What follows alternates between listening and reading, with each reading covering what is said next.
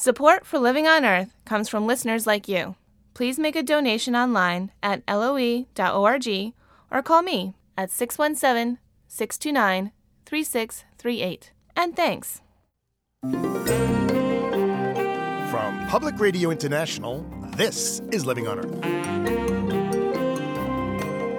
I'm Bruce Gellerman. It's modern-day alchemy designed to save the planet, and everybody's doing it, spinning hay and other plants into black gold. The Arabian countries are getting involved in biofuel development. The Emirate of Abu Dhabi is, has got a major program going on because they see this as the future, or certainly a big part of it. But critics charge today's biofuels are hurting, not helping the environment. And another Rumpelstiltskin trick, toilet to tap, transforming waste water into liquid gold. The school kids come through and they're kind of looking for that yuck factor, and by the time they get to the end of the process and they see that the water is so clean, you, you almost want to drink it. And Yucca, the Nevada nuclear waste site that is, transforming radioactivity into a hot debate. Those stories and more this week on Living on Earth. Stick around. Support for Living on Earth comes from the National Science Foundation and Stonyfield Farm. From the Jennifer and Ted Stanley studios in Somerville, Massachusetts, this is Living on Earth. I'm Bruce Gellerman, in for Steve Curwood.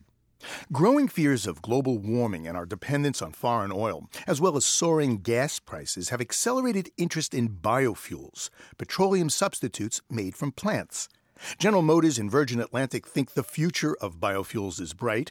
They've recently made major announcements involving plant-grown energy, but the European Union is taking a dim view of biofuels. To help sort the wheat from the chaff, we turn to Jim Lane, editor of the online daily Biofuels Digest and chairman of the American Biofuels Council. Welcome, Jim. Hi, Bruce. So when I say biofuels, exactly what, what am I talking about? Biofuels are made from biomass, that is plants. They can be made from waste material. They can be made from citrus peel. They can be made from wood chips, a lot of stuff that you, you wouldn't think you can turn into fuel. And through a chemical process are transformed into something that you can put into your engine. And the good news there is because they use carbon when they're grown, they take the carbon out of the sky. So what we're putting into the sky when we burn a biofuel is just the carbon they took out in the first place. And that's that's a good cycle. So they're called carbon neutral, and that's why we We like them. You know, it was just a few years ago that biofuels looked like a perfect solution to our energy problems, but now there are people and organizations in the European Union who say, no way, we, we've got real concerns that this might devastate rainforests, lead to social upheaval and economic problems. What the E U is saying is to think sustainable, not renewable. Not all renewable fuels are alike. Some of them are made, for instance, palm oil biodiesel can be made in Indonesia by deforesting uh, large uh, sections of, of uh, primeval forest. And not only is that bad for biodiversity, but it's actually bad for the environment because it releases a ton of carbon when we take down the forest. So, so it sort of defeats the purpose. And what the E U is saying is, let's use renewable fuels. Let's let's do the right thing, but let's do it in a sustainable manner. And and so in that in that sense, they're not really turning against biofuels. They're actually leading us to a better biofuel. Well, what could be a better biofuel then?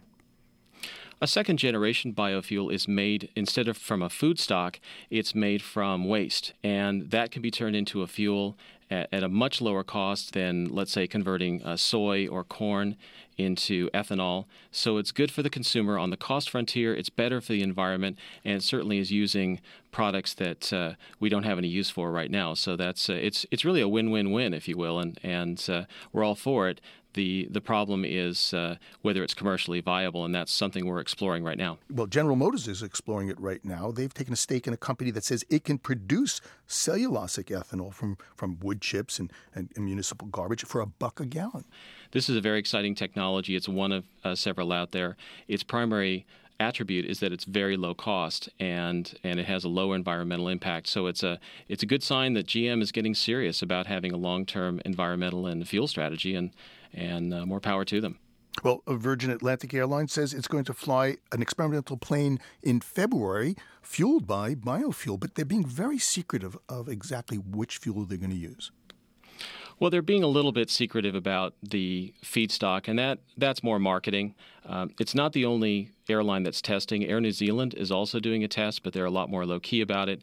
Uh, we know that they're going to be using biodiesel. We know it's a twenty percent blend. We know it's not going to be palm or anything that, that causes uh, sustainability issues. It'll probably be uh, something like uh, canola oil, or it could be a more exotic uh, feedstock such as jatropha, which is grown in Africa and India and is a very exciting fuel, although it's early days for jatropha. So there's a couple of different choices. It's not so much of a mystery. It's uh, it's just uh, something that Branson does to evoke our interest, which, of course, he has, and, and good for him. Hmm. So it seems to me that these places that are rich in agricultural land and products could one day become, you know, basically the Saudi Arabias of, of the fuel future. Yeah, that's very true. And that's something that, that uh, a lot of African countries are looking at. They have tremendous uh, growing uh, capabilities. They have a lot of land available, and they have wonderful tropical characteristics. Um, but also the Arabian countries are getting involved in biofuel development. The Emirate of Abu Dhabi is, has got a major program going on because they see this as the future, or, or certainly a big part of it. So every community in, in the world should be looking at uh, what they can do uh, to develop a, a meaningful biofuel strategy, and not just become a consumer, but but to become a sustainable producer and, and be part of the solution, and, and also uh, uh, build jobs and, and build a stronger economy for themselves. And, and that's what's happening in India and Africa, and it's a great story for those places that have been economically challenged for so long. Jim Lane is editor of the online daily Biofuels Digest and chairman of the American Biofuels Council. Well, Jim, thank you very much. Thank you, Bruce. Well, G M and the other U S automakers are heeding the call. There's gold in them thar plants and fuel-efficient cars, and the manufacturers are finally digging the message. But environmental lawyer and commentator Dan Becker says it's taken some kicking and screaming. After thirty years of making more and more gas guzzlers, Detroit is finally poised for a turnaround. The reason for the change isn't enlightened self-interest by the likes of General Motors.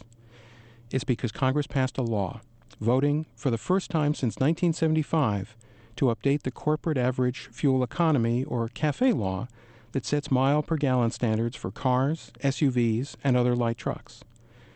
The new law requires automakers to make their vehicles average thirty-five miles per gallon by twenty twenty, up from twenty-five M P G today.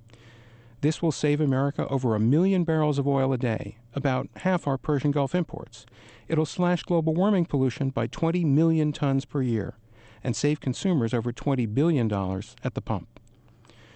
The good news is that we've won the biggest single step to curbing global warming, the most important environmental victory since the nineteen ninety Clean Air Act. The bad news is what this effort bodes for the next congressional climate battle. To win, environmentalists had to fight auto companies for nearly twenty years. We blasted the big three automakers' opposition to good laws and failure to make clean cars. When Honda and Toyota introduced their hybrids, we took them on a fifty-city tour, showing that carmakers can produce clean vehicles, despite Detroit's denials. We took the dispute out of Washington, winning laws in nearly twenty states to cut global warming pollution from cars. Unfortunately, auto companies in the Bush administration have temporarily blocked these laws, but at least one car company, Nissan, split from the industry and supported the CAFE bill because they know they will have to make clean cars for the states. Now, Congress wouldn't have voted with us without three dollars gas, growing public concern about global warming, and a new majority and speaker willing to take on the special interests. This year, as Congress turns to broad climate legislation that would cap industrial emissions but allow polluters to buy and sell the right to pollute, the lessons from the CAFE bill loom. If it took a perfect storm to beat just one powerful industry, what will it take to beat the oil, coal, utility, Chamber of Commerce, and other lobbies lining up to kill or gut a strong global warming law? Scientists warn that we have only a few years to begin to reverse the growing emissions of global warming pollution, so we can't afford another decade-long delay. There are several ways to make progress. As they did with cars, the states can lead the way. The next president can champion the cause. Congress can tackle one polluter at a time rather than all at once.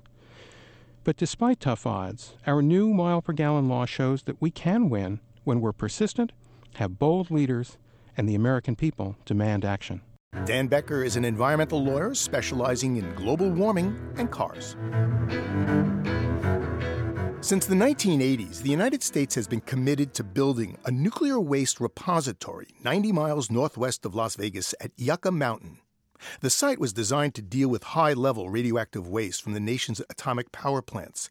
Yet two decades and nine billion dollars later, there's a test tunnel leading one thousand feet deep into the barren basalt wasteland, but no nuclear waste.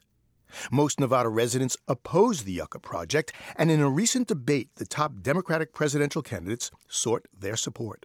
I will end uh, the notion of Yucca Mountain because it has not been based on the sort of sound science that can assure the people in Nevada that they're going to be safe. Well, I voted against Yucca Mountain uh, in two thousand one. I have been consistently against Yucca Mountain. I held a hearing on, in the Environment Committee looking at all the reasons why Yucca Mountain is not workable. Well, I'm opposed to Yucca Mountain. I will end it because of the science that's been discovered. Well, at long last, there may be light at the end of the Yucca Mountain debate. Joining me is Lisa Mascaro, Washington correspondent for the Las Vegas Sun. Hi, Lisa. Hi, Bruce. Thanks for having me. This is the Never Say Die project, but it seems that the Department of Energy officials who are in charge of Yucca Mountain are about to miss an important deadline, right? Yes, that's right. The um, Energy Department announced this week that its June two thousand eight deadline for the next step of the project, which is to submit this application to license the project. They may not be able to meet that deadline now because of some of these steep budget cuts that were engineered by Congress at the end of last year. Well, it was your senator, Democrat Majority Leader Harry Reid, who did cut deep into this budget. Absolutely. The Nevada delegation and really the whole state of Nevada, from the government structure and a vast majority of the population of Nevada, polls show us, are opposed to this project and have been opposed to it. And the Nevada delegation here in Washington has fought for years trying to whittle away. They say the, the buzzword is sort of to starve the project of its needed funds. Well, now that Senator Harry Reid is the majority leader, uh, he has been able to engineer one of the largest budget cuts ever to the project. Well, they've uh... laid off a lot of workers, and they've put it on the caretaker status, basically. Yeah, there was a real symbolic move these past several weeks.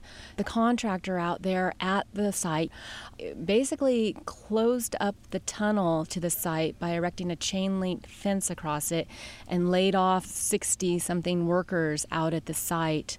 The Energy Department has now announced this week that further layoffs, as many as five hundred layoffs, to a workforce of about twenty-seven hundred on the Yucca Mountain project may have to be let go because of this budget cut. Well, the Democrats are all saying, no way, Jose. What are the Republicans saying?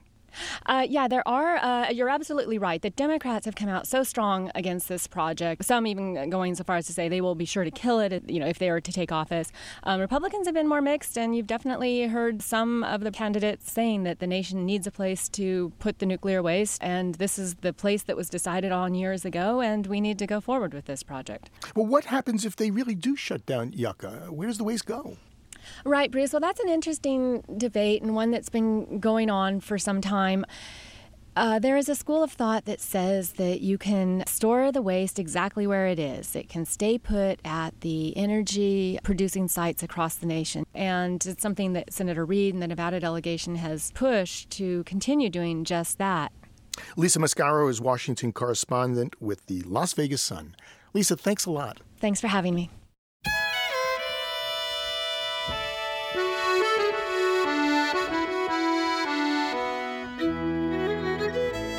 Just ahead, the F D A says, send in the clones.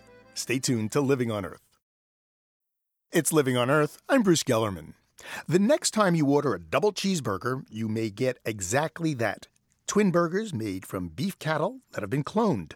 The U S Food and Drug Administration has concluded that milk and meat from cloned animals is safe to eat. But as Living on Earth's Jeff Young reports, officials now have a food fight on their hands. The F D A says its years-long scientific review found food from clones virtually identical to that from other animals. In other words, the risk assessment concludes that the meat and milk from cattle, swine, and goats are as safe as safe to eat as the food that we eat every day. That's F D A Food Safety Director Stephen Sundloff. Sundloff says these findings are similar to those from a two thousand two review by the National Academy of Sciences and work by scientific panels in other countries.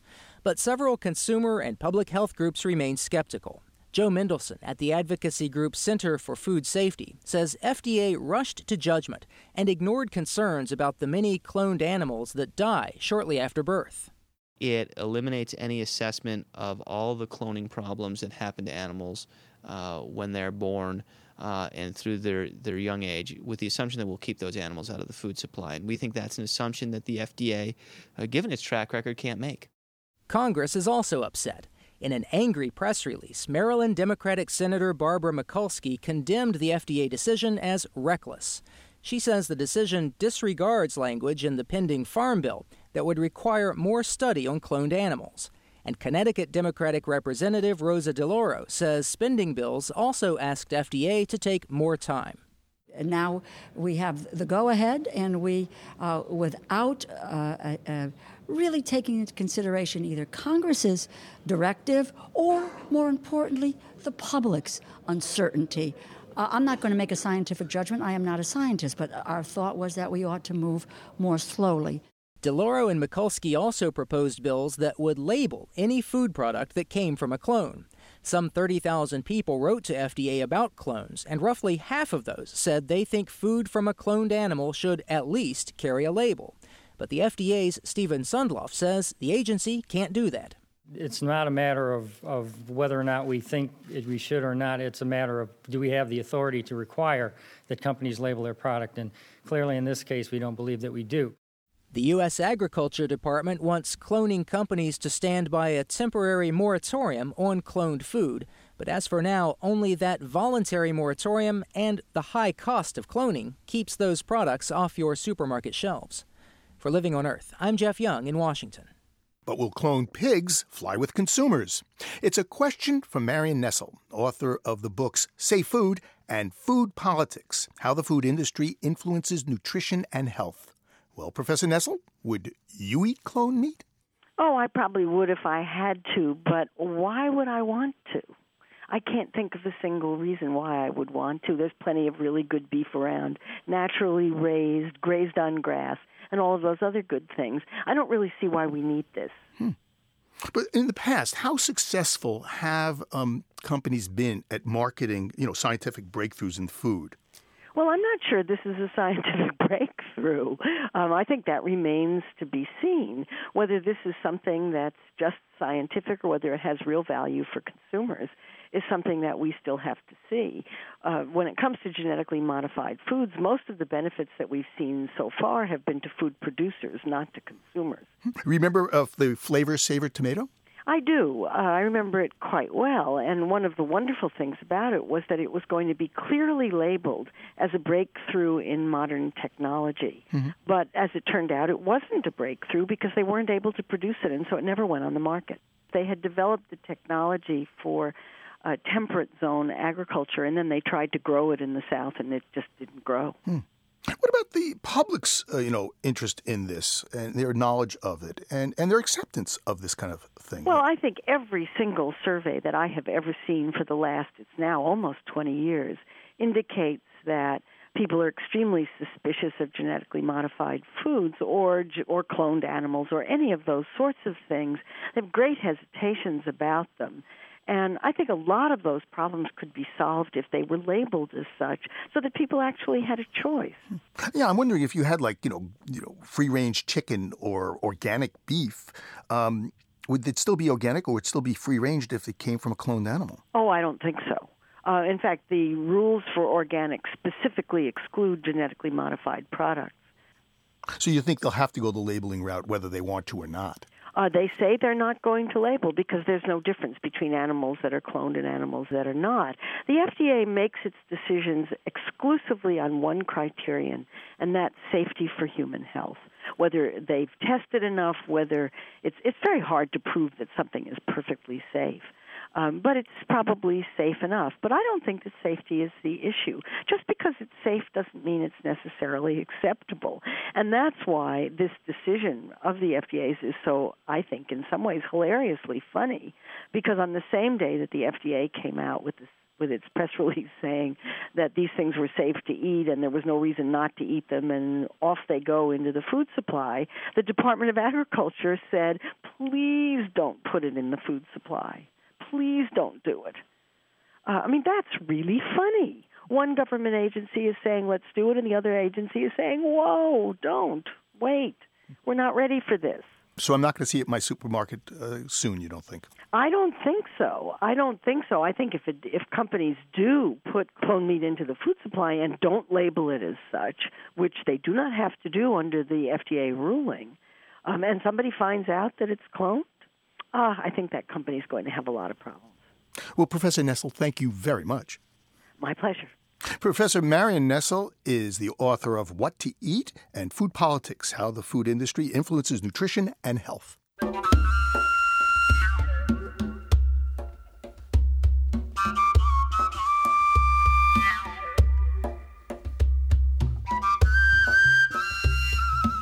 Shortages of water in Southern California had officials looking in some unlikely and perhaps unsavory places.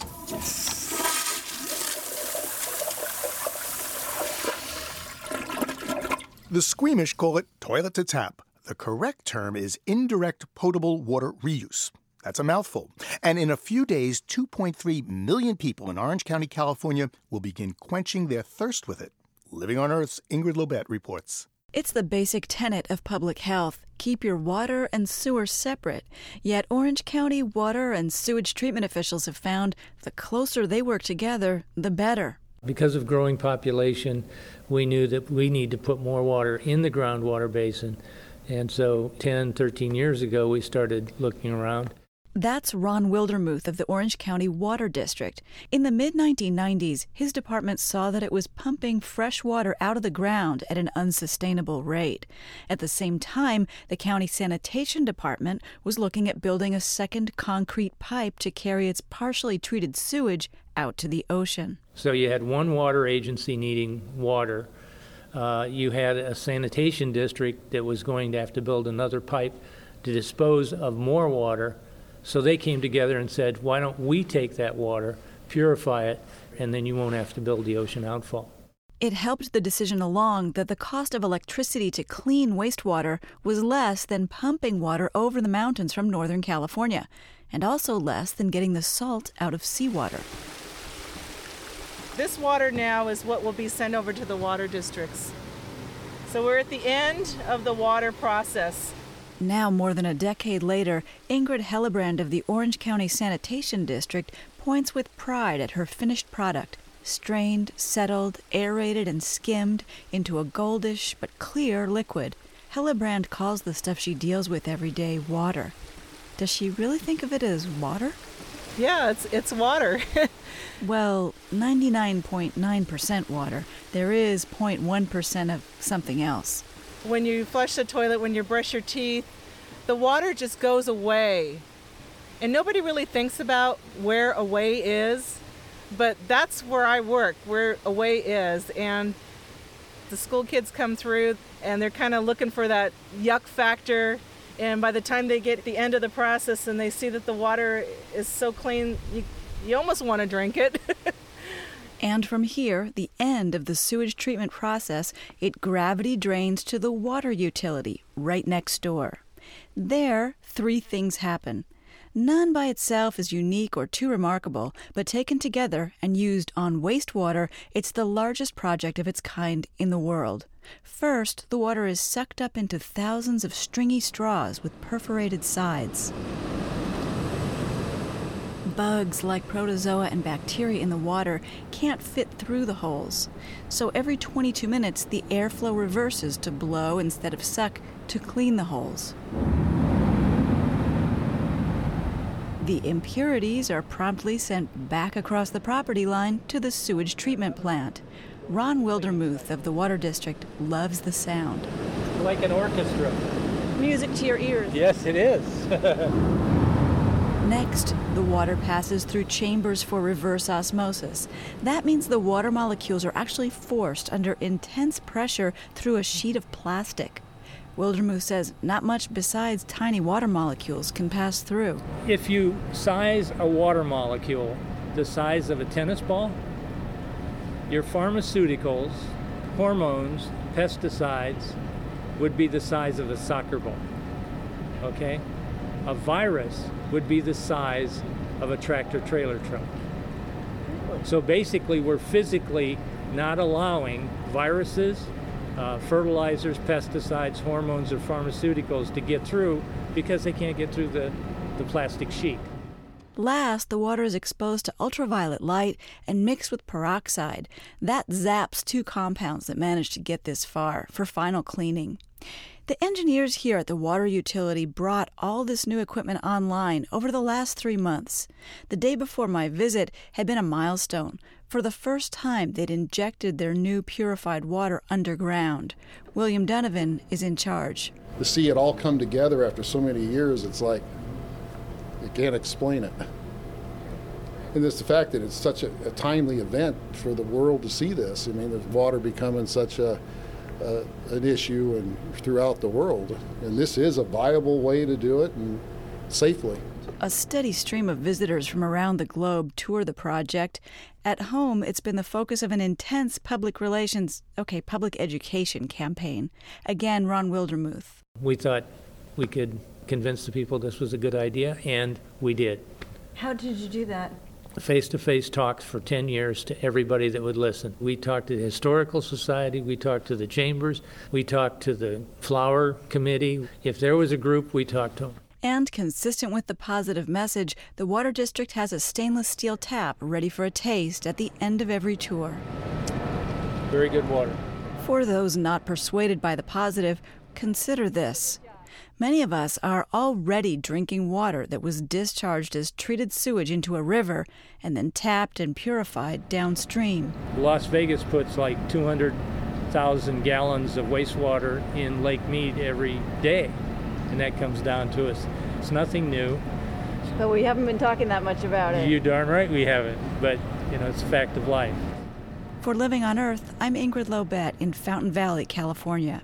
Well, if toilet to tap isn't exactly your cup of tea, you might want to train yourself to use less water. To learn just how much water you're currently using, you can go online to the new website, h two o conserve dot org. Winona Howder is Executive Director of Food and Water Watch, one of four public service organizations that created this nifty online calculator. Welcome to Living on Earth, Winona. I'm glad to be here. Well, I have a laptop in the studio here, and I'm on your site, h two o conserve dot org. Um, there are, what, nineteen questions, and let's see. I've already entered where I live, which, ironically, I got to tell you, is Watertown, Massachusetts. How many people in my home? Okay. How many minutes we spend singing in the shower? Do we turn the water off when brushing our teeth? Do you turn the water off when you brush your teeth? You know, I do. I've become very water conscious. Okay, well, now it takes me to one, let's see. Do the people in your household let it mellow? Hmm, what does that mean? Well, it means do you flush the toilet every time? Toilets use a lot of water. Okay, well, let's see. Always, sometimes, never. Toilets use about twenty-seven percent of the water that we use in the house. Okay, well, I answered that question. Let's see. Uh, do I have a lawn or garden? I see. Do you have a lawn or garden? You're in D C Actually, I live in a farm in Virginia, so I have a garden and we farm. All right. Well, let's see. I've answered that one. We have. A, do I have a swimming pool? No. Do I have a car? What does car have to do with my water? Well, oil and gas takes a lot of water to process, and making a car takes water. Okay. It's asking if I if I wash my car and yeah yeah yeah one time a year. Now, it asks what the dietary habits of the people in the household. What does that have to do with whether I eat meat or dairy? Well, you know, the way that we eat really determines how much water that we're using. If you're eating imported fruits or vegetables from some place like Mexico or Chile or even California, that's almost virtual water trade because it takes a lot of water to produce those crops. Meat takes the most water to produce. Uh, if you look at something like beef, it takes about sixty gallons of water to produce a pound of corn. Cows eat a lot of corn, and it also takes water for them to be cleaned, for the meat to be processed, for them to drink.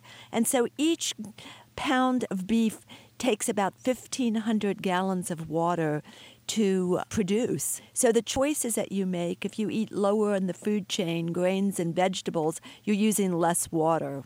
Well, here I've finished. It says you completed the calculator. Here are my results. Your total household water use is three thousand two hundred fifty-two gallons per day. Individual use is eight hundred thirteen gallons per day. three thousand two hundred fifty-two gallons a day for four people? Well, your individual use is below the national average, which is one thousand one hundred eighty-nine uh, gallons a day. Americans use a lot of water. Contrast that with someone who lives in Ethiopia who uses just over a gallon a day. The World Health Organization says that to have any kind of decent standard of living, a person needs twelve to thirteen gallons a day. And for developing countries to have sustainable development, they need twice that. So you can see that we're using a lot of water, and becoming water conscious is very important. You have some tips here on how to reduce my water footprint. And give me two tips, really things that I can do right away, not going to cost me a lot of money, that are going to save me a lot of water. Well, you can reduce the amount of water that you use in your house by investing in a low-flow toilet or by putting a plastic bottle filled with water in your toilet tank. Uh, those are the types of things around your household. Recycling is also uh, one way that you can um, meet a number of goals, reducing the amount of trash in the landfill and using less water on manufactured products. Hey, Winona, how much water do you use a day? You know, I use about um, nine hundred gallons because I have a, go- a car, um, and I, because I live in the country and drive into Washington. That's one of my bigger uh, water uses. Well, I beat you. You sure did. Well, thank you, Winona. I appreciate it very much. Okay, thank you. Winona Howda is the Executive Director of Food and Water Watch based in Washington, D C You can find a link to the H two O Conserve website at L O E dot org.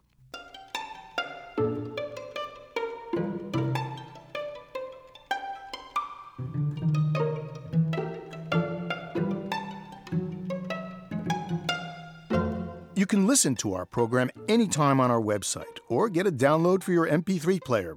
The address is L O E dot org. That's L O E dot org. And you can reach us at comments at L O E dot org. Once again, comments at L O E dot org. Our postal address is twenty Holland Street, Somerville, Massachusetts, zero two one four four.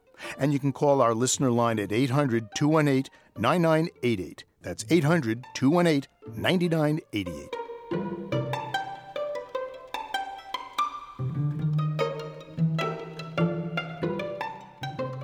Coming up, wireless technology to fill in the missing links. Stay tuned to Living on Earth. Support for the Environmental Health Desk at Living on Earth comes from the Cedar Tree Foundation. Support also comes from the Richard and Rhoda Goldman Fund for coverage of population and the environment. This is Living on Earth on P R I, Public Radio International. It's Living on Earth. I'm Bruce Gellerman.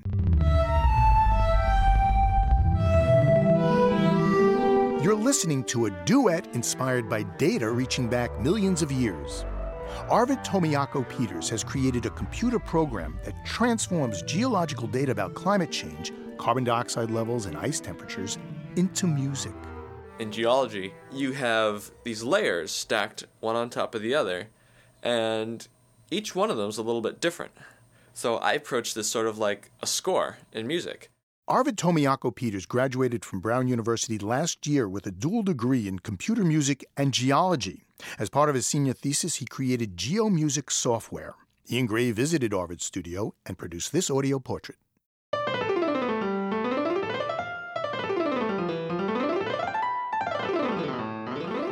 I've always loved science, and it's sort of the sort of the fact that I got involved in geology at Brown was an accident. I uh, took a climate change freshman seminar, and I was like, yes, this is this is fantastic. I, I got into all this stuff, like looking at ice ages and global warming.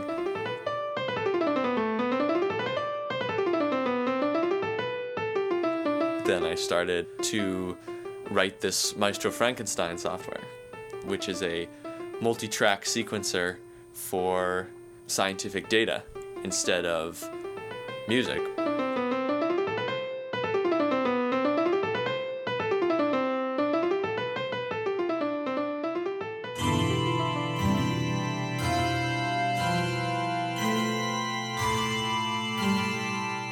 So what we're listening to is abundances of different elements in a column of mud from the bottom of a pond in Rhode Island. there's twelve metals that we found in this mud that we're concerned about, such as chromium, um, arsenic, and lead. Each metal is like a finger on a piano key. So in this case, we have twelve fingers.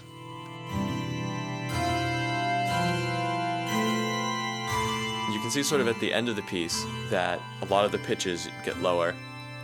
That is an indication of less pollution because of less industry back one hundred fifty years ago when that sediment was laid down.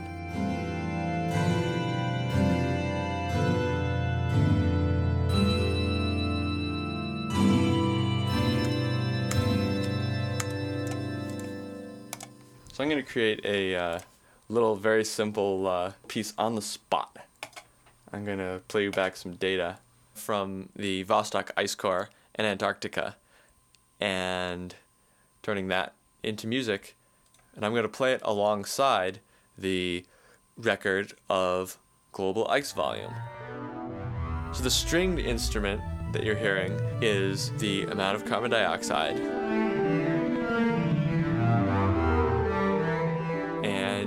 The tinkly, xylophone-like synthesized instrument is the amount of ice. So the two instruments play opposite each other. When one's going down, the other will be going up through several ice ages. The time period that I'm going to play is the amount of time that Homo sapiens has been in existence, the last about one hundred ninety-five thousand years.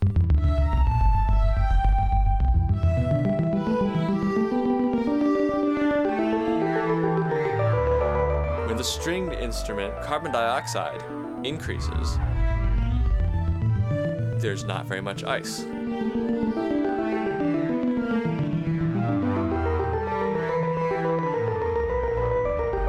And when the pitch of this xylophone-like synthesized instrument is higher, there's more ice on the poles.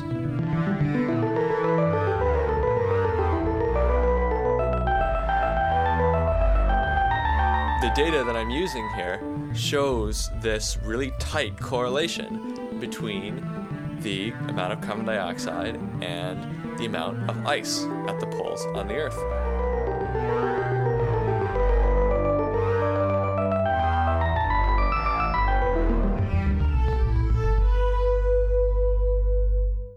The latest piece I've been putting a lot of work into was a interactive installation where visitors would come in and hear eight deep ocean cores being played back as sound, and it's a very sort of ethereal piece. You come in, you listen, there's no notes, everything is continuous tone and just constantly changing pitch.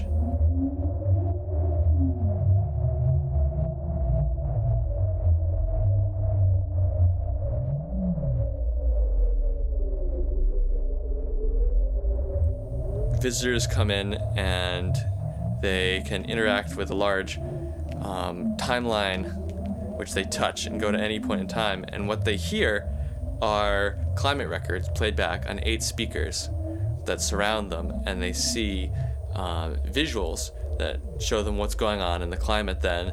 Um, you can see in ice ages everything turns blue in the entire room, and in warm periods everything turns red, and what sort of evolutionary events are happening, whether when the first Homo sapiens are, when rhinos enter America, um, things that they might identify with somewhat.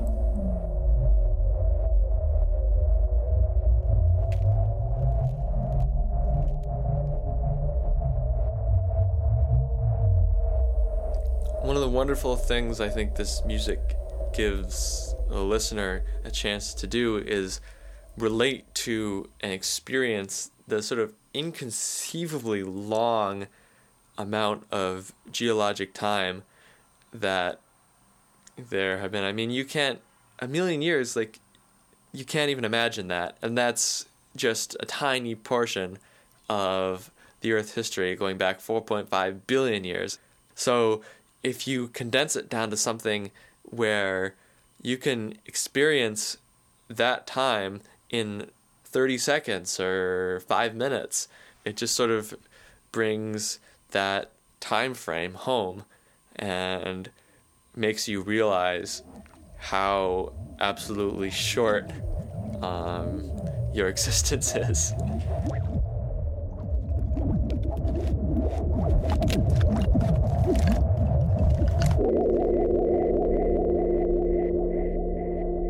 Our audio portrait of Arvid Tomiyako Peters was produced by Ian Gray.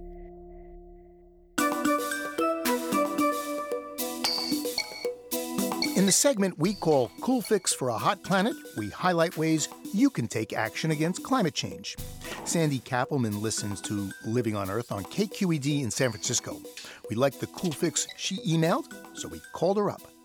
We're using our dishwasher in a new way these days. Instead of using large amounts of water and electricity to run full loads and dry them, we now hand wash our dishes each night in biodegradable liquid dish soap using a small sink full of hot, soapy water. Then we rinse off all the dishes at the same time. The dishwasher has become a giant dish drainer. We leave the racks open at night, and by morning, all the dishes are air-dried. We've noticed our utility bills are smaller, and the amount of water we're using is less.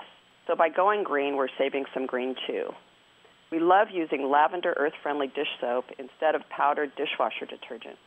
Our dishes are cleaner now than they ever were when we were using the dishwasher in the usual way. Well, thanks, Sandy. And for your cool fix, we're sending you a sleek blue Living on Earth tire gauge. If you use it to keep your tires correctly inflated, it could save you as much as four hundred thirty-two dollars a year. That's according to a study from Carnegie Mellon University. If you have a cool fix for a hot planet, let us know. If we use your idea on the air, you too will get an L O E tire gauge. Call our listener line at eight hundred, two one eight, nine nine eight eight. That's eight hundred, two one eight, nine nine eight eight. Or email coolfix, that's one word, at L O E dot org.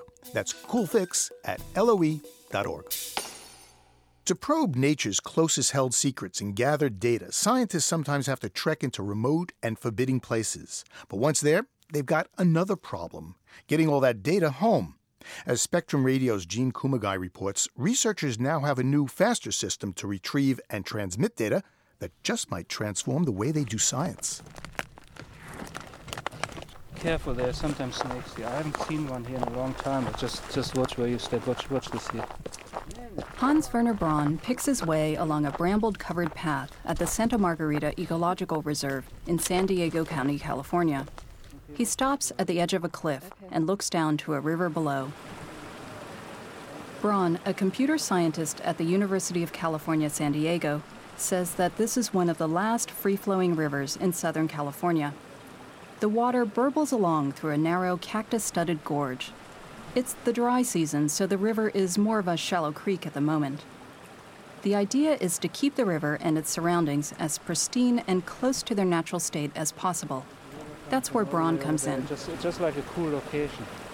Over the past seven years, Braun and a few colleagues have built a high-speed wireless network, linking up dozens of sites throughout San Diego County. It's called the High Performance Wireless Research and Education Network, or H P R E N, and it allows researchers to monitor the tiniest facets of Santa Margarita's ecosystem. There's little fishies in here, crawdads, all kinds of neat stuff.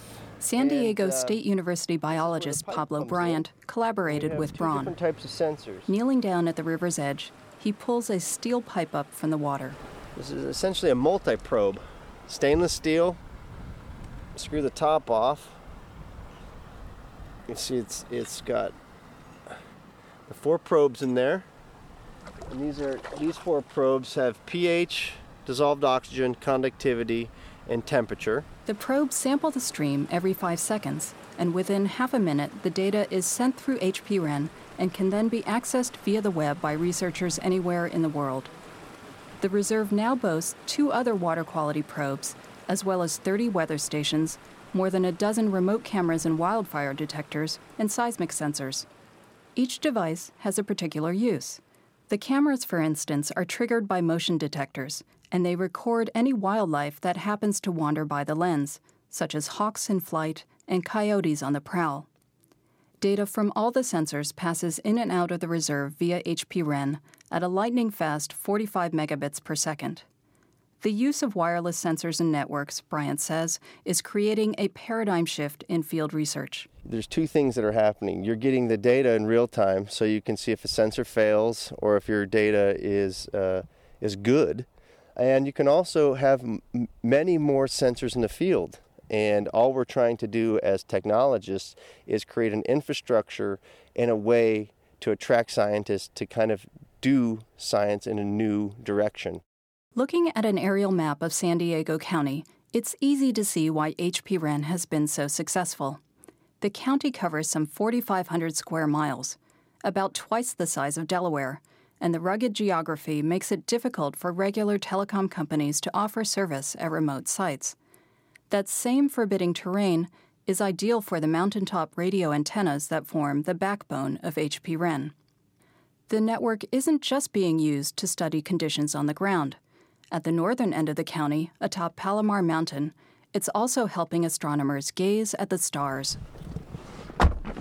Braun drives his Jeep four by four up a winding mountain road to Palomar Observatory. A scattering of gleaming white domes stands in a clearing. The observatory's been operating since nineteen forty-nine, but newer, more powerful telescopes in Hawaii, Chile, and out in space threaten to eclipse older sites like Palomar. Spokesman Scott Cardell says connecting to H P R E N helps keep the observatory competitive. It's through this antenna that we actually can move massive amounts of data and have automated telescopes that hunt for asteroids and look for planets around other stars, and allows us to be a, an effective modern observatory, even on telescopes like this one that are sixty years old. With the H P R E N connection, researchers can now do what's called rapid response astronomy. Because astronomers can access their data almost immediately, instead of days or even months later, they can look for fleeting or fast-evolving phenomena like asteroids and supernovas. If they happen to spot something interesting, they can track that patch of sky over consecutive nights or call up more sensitive instruments to take a closer look. On the right is our sixty-inch telescope, and that's automated to be a rapid-responding telescope for gamma ray bursts. So there's a NASA satellite called SWIFT that locates them and sends a message directly to the computer there, and if the object's visible at Palomar and the weather's okay, it'll stop what it's doing and catch it. And usually it can be there making a measurement of the, the gamma ray burst within two minutes of the satellite having detected it. Cardell says H P R E N's high bandwidth is giving new life to old telescopes. And scientists aren't the only people benefiting from the wireless network. Indian reservations, the San Diego Sheriff's Department, and several state wildfire command centers are now connected too. And thanks to H P R E N, school children are able to explore places like Santa Margarita and Palomar right from their classrooms. Although Braun started the project as an academic exercise in computer networking, it's these real-world applications that keep him going. My background is really in, com- is really in computer networking. It's not wireless, and it's certainly not sensors or so. But what is really interesting to me is, is being able to work with the applications, work with the eco- ecological reserves, work with the astronomers, work with Native Americans, work with first responders and so on, see what they really need. And I come up with some cool new sensors that we deploy and develop it together and make it work together. Braun says he's happy to foster as many new research and educational connections as his network will allow. For Living on Earth, I'm Jean Kumagai. Our piece on the wireless network comes to us courtesy of Spectrum Radio, the broadcast edition of I triple E Spectrum, the magazine of technology insiders.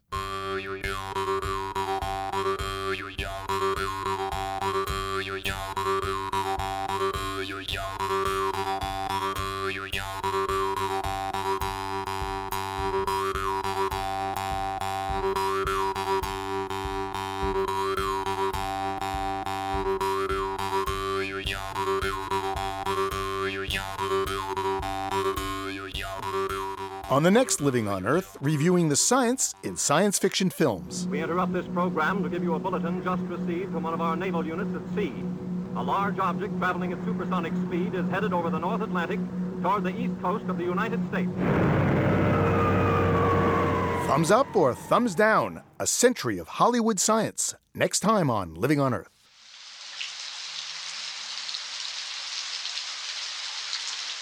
We leave you this week in a midwinter night's rain. Eric Vanderwick recorded this California rainstorm for a C D he calls Wind Chimes in the Rain. And you say we're all wet.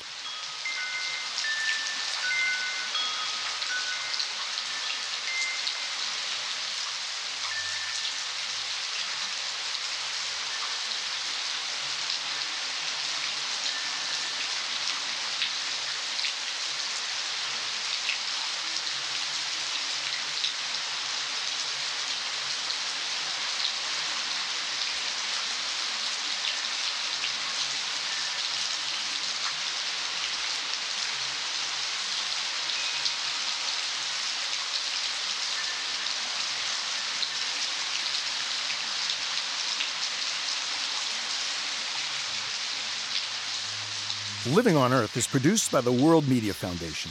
Our crew includes Ashley Ahern, Bobby Bascom, Eileen Belinsky, Ingrid Lobet, Helen Palmer, Emily Taylor, and Jeff Young, with help from Jennifer Bessler and Sarah Calkins.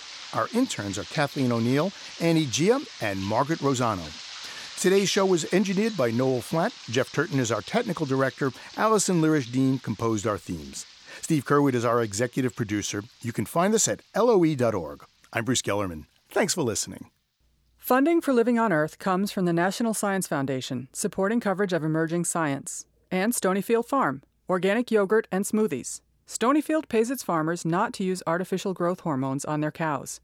Details at stonyfield dot com.